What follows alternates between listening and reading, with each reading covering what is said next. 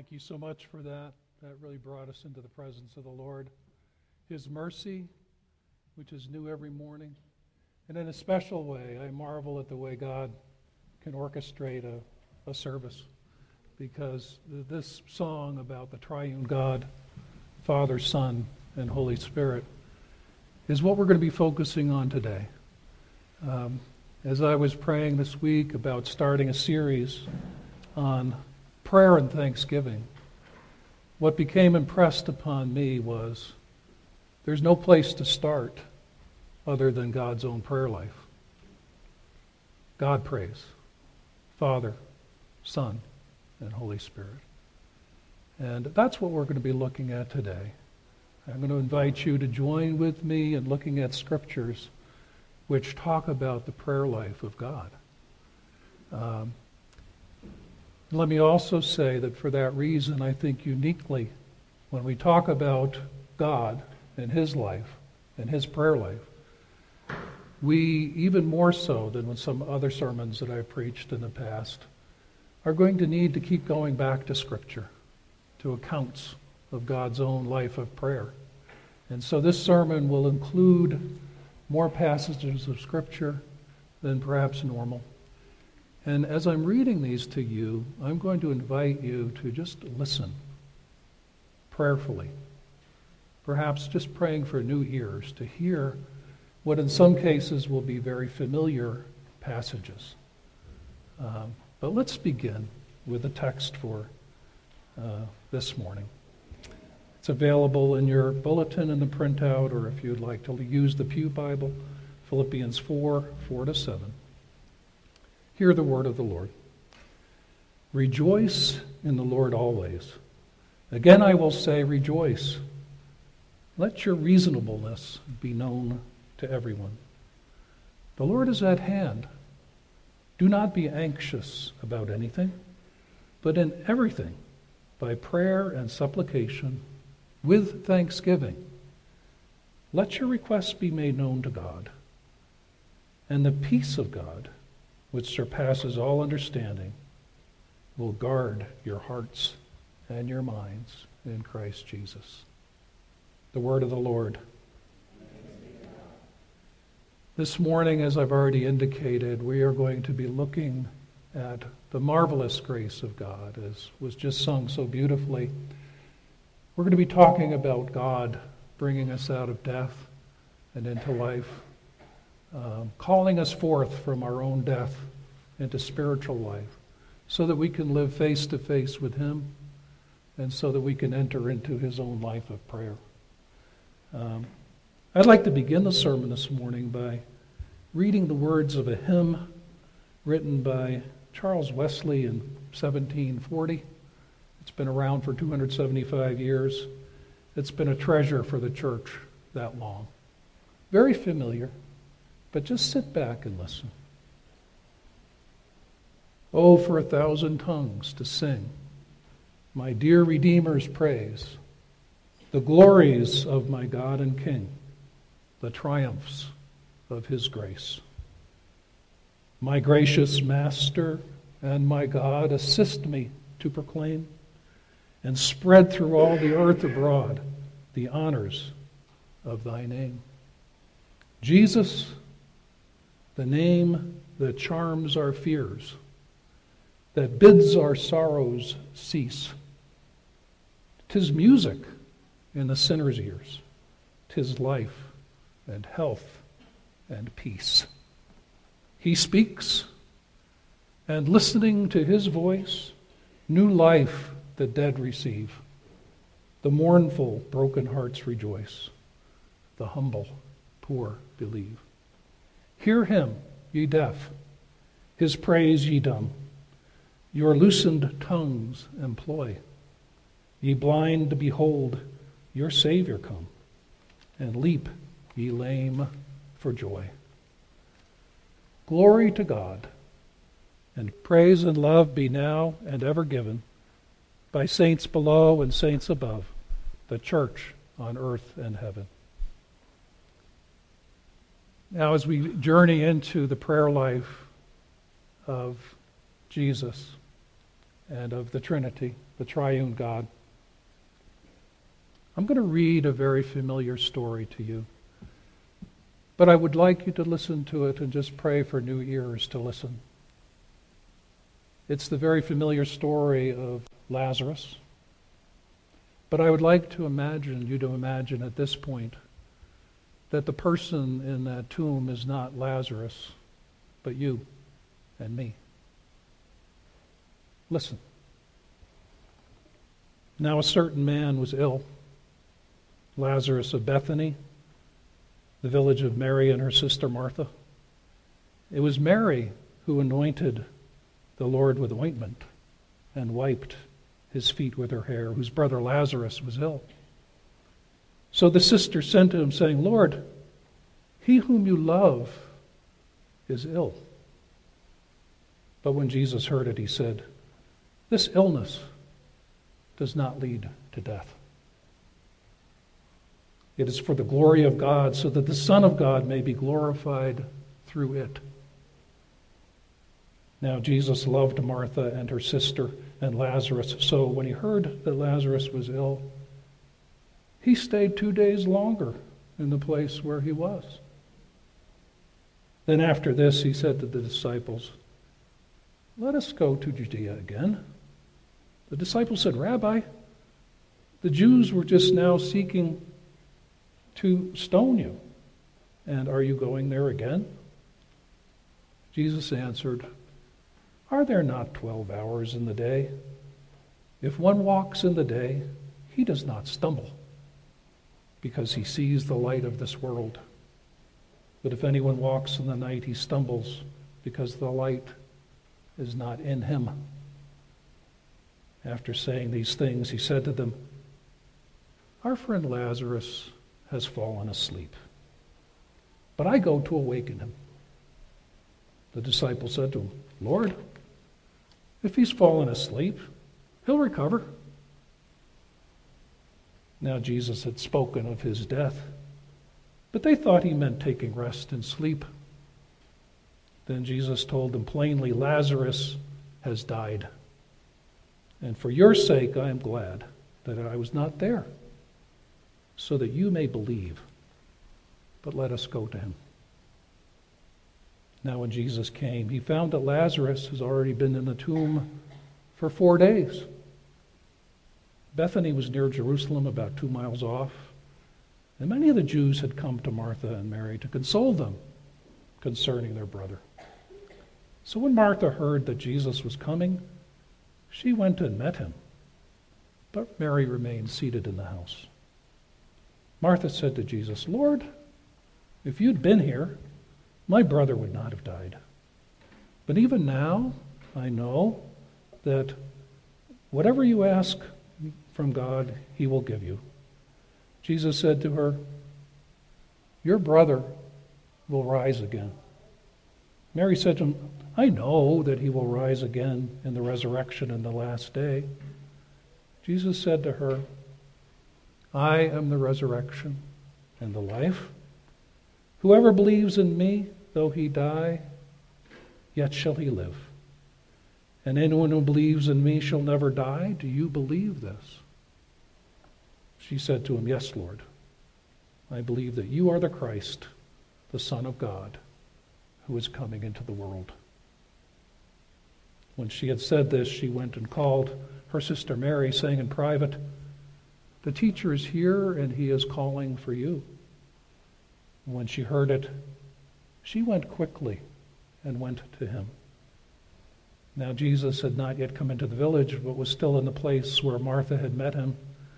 When Mary came to where Jesus was and saw him, she fell at his feet, saying to him, Lord, if you had been here, my brother would not have died. When Jesus saw her weeping, and the Jews would come with her weeping, he was deeply moved in his spirit and greatly troubled. And he said, Where have you laid him? They said to him, Lord, come and see.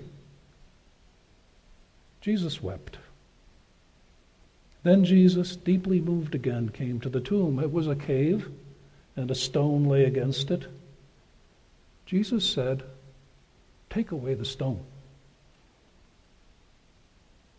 Martha, the sister of the dead man, said, Lord, by this time there will be an odor, for he has been dead four days. Jesus said to her, Did I not tell you that if you believe, uh, you would see the glory of God? So they took away the stone. Here's prayer. Jesus lifted up his eyes and said, Father, I thank you that you have heard me. I know that you always hear me, but I said this on account of the people standing around, that they may believe that you sent me. When he had said these things, he called out in a loud voice, Lazarus, come out. The man who had died came out, his hands and feet bound with linen strips, and his face wrapped in a cloth. Jesus said to them, Unbind him and let him go. Many of the Jews, therefore, who had come with Mary and seen what he did, believed in him. I'd like you to imagine with me for a moment Lazarus as they unwrapped the cloth which bound his face and eyes, and he was looking at the face of his Savior. This, dear people of God, is the story of each one of us who have heard the voice of our Savior calling us from death to life so that we may stand face to face with Him. This is our story as well, uh, as Jesus prayed for each one of us who believe, even as we lay in the tomb of our spiritual death. Jesus praying with thanksgiving to the Father that He is about to bring us from death to eternal life.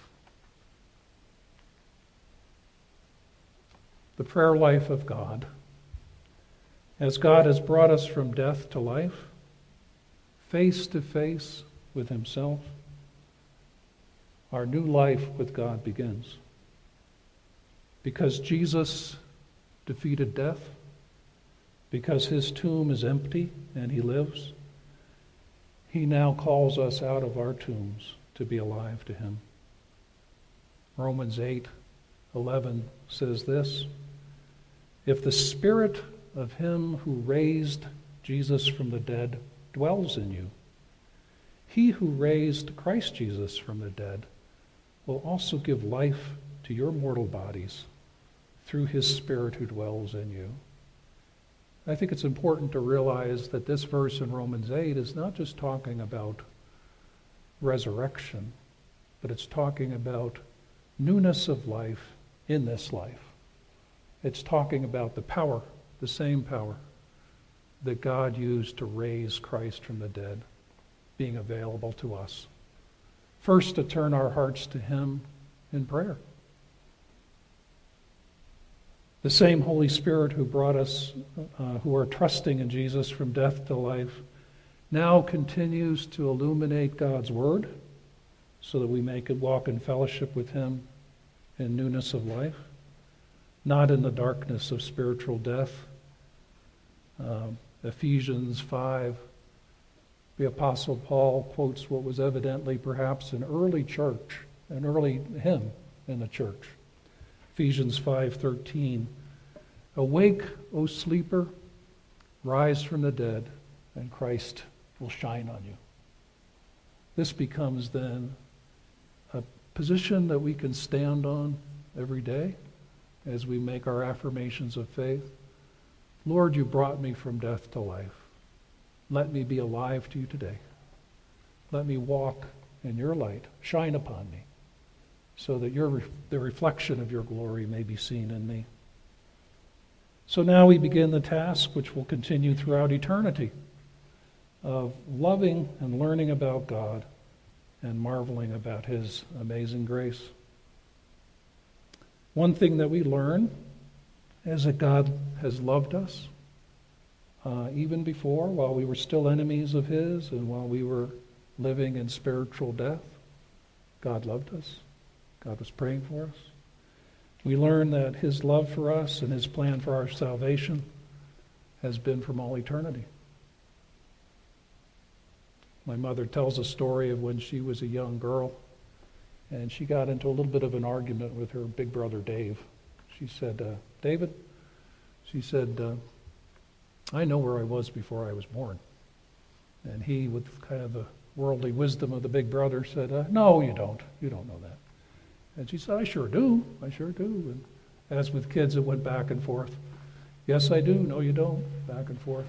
Till finally he decided to call her on it. And he said, Okay, you tell me, where were you before Jesus? Where, where were you before you were born? And she said, I was in the heart of God. Out of the mouths of babes, I was in the heart of God. So we grow in our new life with God. We come in like babies. We quickly learn that God Himself is a God of prayer. We face the mystery of the Trinity, of the triune God who has always been, and the members of the Trinity, Father, Son, and Holy Spirit, who have loved each other from all eternity and have communicated with one another from all eternity. Yes, God prays. And as we grow in our life of prayer and thanksgiving, we're entering into more and more of an activity in which God Himself is already engaged. We look no farther than Jesus Himself, who as fully God and fully man, was, who was to stand in our place and drink the cup of God's wrath against sin. We look no farther than his own life of prayer as he walked on this earth. Prayer which was intimately informed and infused by Scripture.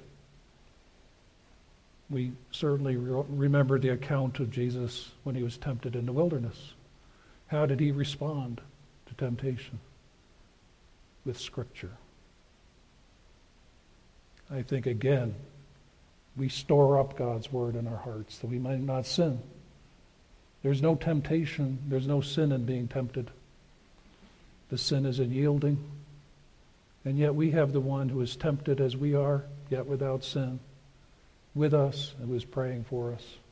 We'll be looking at this a little bit more as we go along.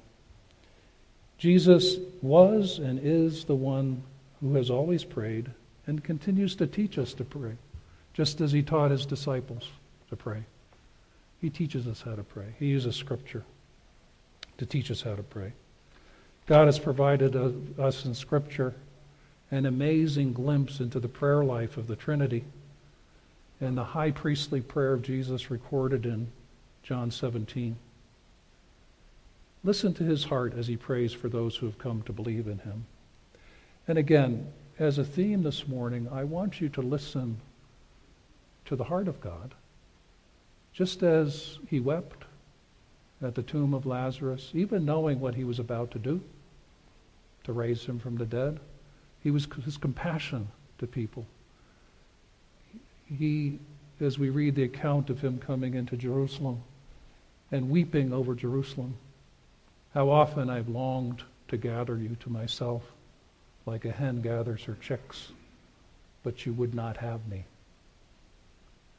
I think it's very important for us to realize the heart that God has toward those that he is going to be drawing to himself, um, his compassion. Hear Jesus' prayer, excerpts of it from John 17. He's praying to the Father. And he says, This is eternal life, that they know you, the only true God, and Jesus Christ, whom you have sent. Holy Father, keep them in your name.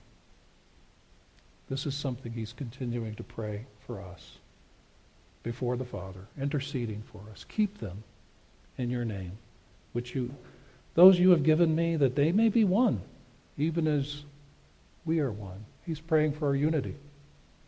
He's praying for us to be kept in his hand. He's praying for our unity. I do not ask for these only. He's been praying for his disciples, but also for those who will believe in me through their word, us. That they may all be one, just as you, Father, are in me, and I am in you, that they may also be in us, so that the world may believe that you have sent me. Just as Jesus at the tomb of Lazarus was doing this by the instruction and guidance of the Father, so that people would believe. So he intends to keep on testifying of himself through us as we believe and as we walk in fellowship with him and develop our life of prayer. That the world may believe that you have sent me the glory that you have given me, I have given to them. We don't think about being given glory. But how else can we talk about Emmanuel, God with us? How else can we talk about that? Except that the glory of God is with us.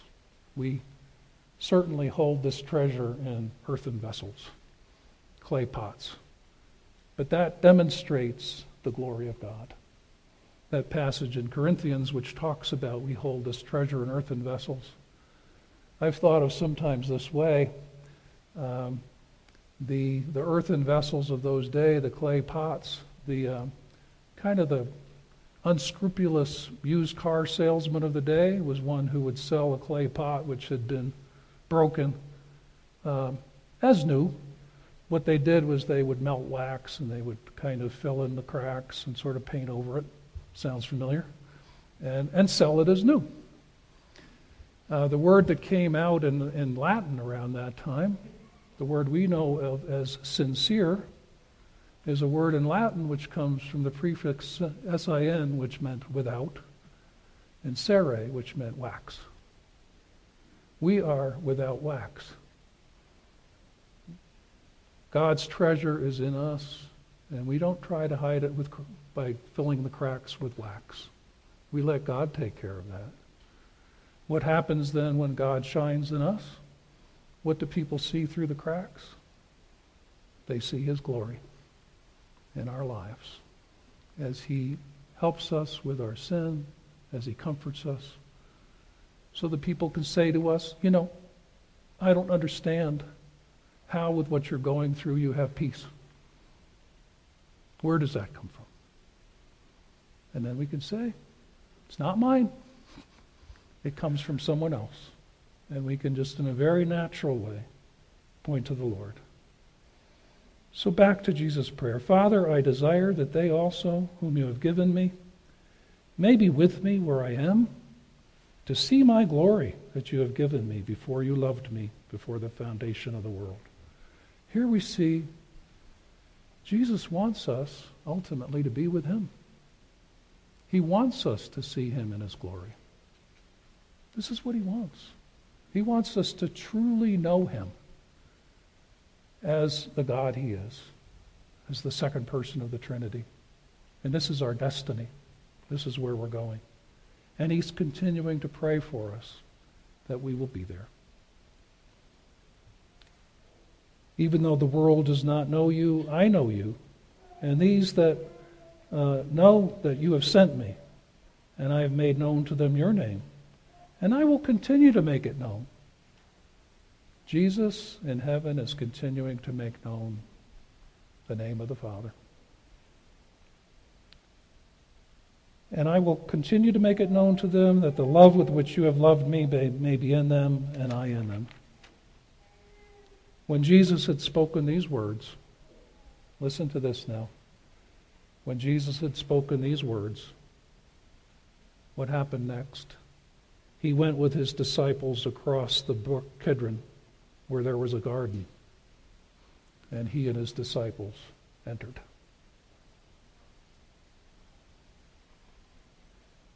You'll notice that Jesus' prayer is initially for his disciples, and then it's for us who have come to believe through the message of the gospel.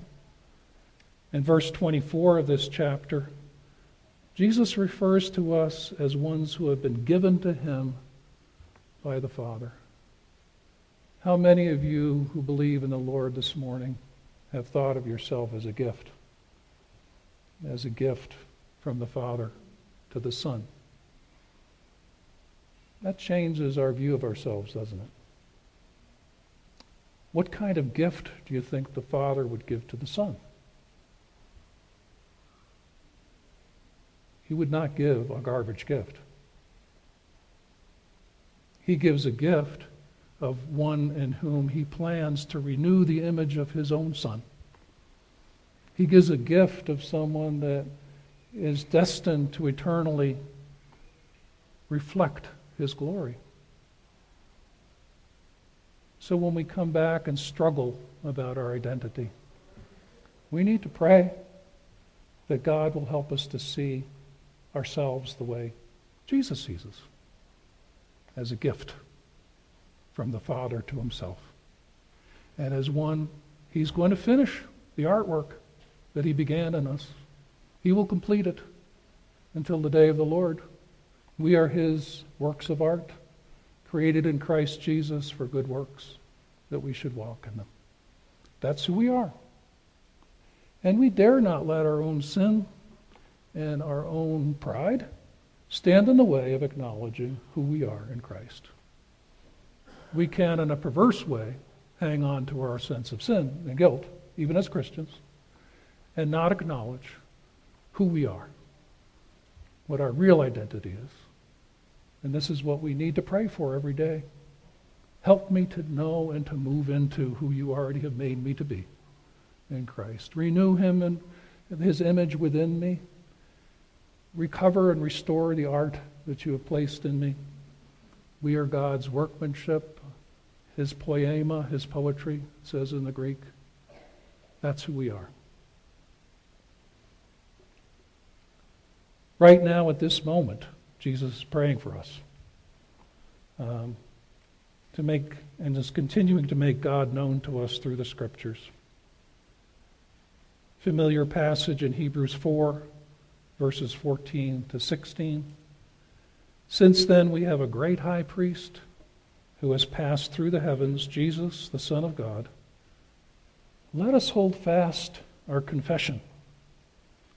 For we do not have a high priest who is unable to sympathize with our weakness, but one who in every respect has been tempted as we are, yet without sin. Let us then, with confidence, draw near to the throne of grace, that we may receive mercy and find grace to help in time of need. As we look at our text from this morning, being anxious for nothing, but in everything with prayer and thanksgiving. We start with Jesus in everything with prayer and thanksgiving is the way he functioned. We pray that the Lord will illuminate Scripture for us, uh, and then we pray according to the Scripture that he has given to us. Uh, a whole separate study can be built around the prayer life of God. Some of the, the outlines go something like this Jesus is interceding for us.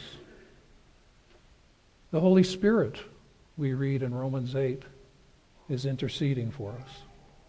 I invite you to look up some of these scriptures later if you'd like to study them. Uh, Jesus, the Holy Spirit in us, is praying, it says in Romans 8, with groanings which cannot be uttered. And it says there that he is praying according to the will of the Father. So here you have a cycle. God has his plans for us. The Holy Spirit in us is praying about those plans and purposes. Jesus himself is interceding before the Father for us all the time. And this cycle in real time is going on right now. All the time. God is praying for us. I'm sure we all have those dark times where we kind of feel like God is far away. And we don't quite know even how to start praying. We've all been there. We start then with what it says in Romans 8. The Holy Spirit lays hold with us in our weakness. We don't know how to pray as we ought, it says, but he helps us. I think part of the result of the fall into sin is that we can make things much more complicated than what they are. There's a very simple, very childlike thing involved in here. Help me to pray. I don't know how to pray. Help me, please. John Calvin said that the way to get to know the Holy Spirit is to expect that He's going to do what Scripture said He's come to do. He's come to, one of the reasons He's come to us, not only to bring us to, to life, from death to life, not only to illuminate Scripture to us, but to teach us how to pray, to lay hold with us. Sometimes all we can do is kind of groan. Help. But we know even in that that God knows how to pray for us. It's not up to us to know exactly how to pray about everything. God's got that covered. He wants us to join with Him in prayer. So we reach out in a very simple way and say, Holy Spirit of God, teach me how to pray. As you've taken the bondage of spiritual death off my eyes, please continue to sharpen my spiritual vision through Scripture. I think one of the most important things we learn, we teach our children, we learn and grow in our own relationship with God is to pray Scripture. Think of the verses that you know, the familiar ones you know. God so loved the world he gave his only Son. Whosoever believes in him should not perish, have eternal life. How would one turn that into prayer? Thank you. Thank you for your love, for your amazing grace. Help me to just to be opened up more and more to that. Help me to want to share that with people. Every scripture we read can be turned into prayer in some way or another. Who's going to help us do that? The Holy Spirit. We have a textbook of prayer right in our hands whenever we hold the Bible. There's so many scriptures, so many ways we can, we can pray scripture. Thanksgiving to God, confession of sin, um, intercession for other people. There's so many ways. And we'll be looking at those next Sunday as well. Um, around hundred years after Charles Wesley wrote "Oh, for a Thousand Tongues to Sing, the Danish theologian and philosopher Soren Kierkegaard wrote a book which he called The Sickness Unto Death. It was based on the story of Lazarus. Um, even as Jesus told his disciples uh, when they learned of the illness of Lazarus, that his sickness would not be unto death. The theme of Kierkegaard, the thesis of him in his book, is that spiritual death is the true sickness unto death, spiritual death. And he called it despair. And that despair, out of that comes, I think, the true anxiety of the age in which we live. Um, people who are separated from the life of God. Uh, the despair of those created in the image of God who do not acknowledge Him. In this despair, this sickness unto death, it is this despair from which God has freed us as He stood outside our tomb and called us by name to come to Him. It is this despair from which we have been freed which drives the anxiety of the age in which we live. It's the state of being described in Romans 1 as the unrighteousness which suppresses the truth of God, holds it down, and refuses to acknowledge it. Of being enemies of God, as each of us was before coming to him. It's described in Ephesians 2:12 as living in this world without God and without hope. I think that's one of the most chilling verses in Scripture. to be alienated from the life of God without hope in this world. We have been freed from this death, this despair, and this anxiety by the amazing grace of God and the sacrifice of his son. Hebrews 2:13 the author attributes these words to Jesus, behold he's speaking to God the Father, behold I and the children you have given to me. Look at us. Since therefore the children share in flesh and blood, he himself likewise partook of the same things, that through death he might destroy the power of death, the one who holds it, that is the devil, and deliver all those who through fear of death were subject to lifelong slavery. For surely it is not angels he helps, the text says, but he helps the offspring of Abraham. Therefore, he had to be made like his brothers in every respect, so that he might become a merciful and high priest in service of God, to make propitiation for the sins of the people. For having been, for because he himself has suffered when tempted, He's able to help us when we're tempted. So we as believers have a new purpose. We have a new mission in life with Jesus as the captain of our salvation and the Holy Spirit as our comforter and guide, opening up the scriptures, continuing to draw us into God's own life of prayer. We have the mission to bear witness to the grace of God. Uh, and our lives as those who have been freed from the deep, from the despair and the anxiety of the sickness unto death.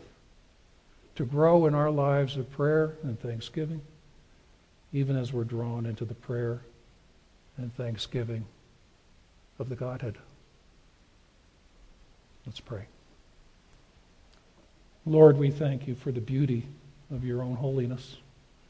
We thank you for the amazing grace by which you have drawn us into your life. We thank you for these things, Lord, and we just ask that you would, by your grace and your power, continue to teach us how to pray and to draw us into that activity of yourself as you continue to pray. We pray these things in Jesus' name. Amen.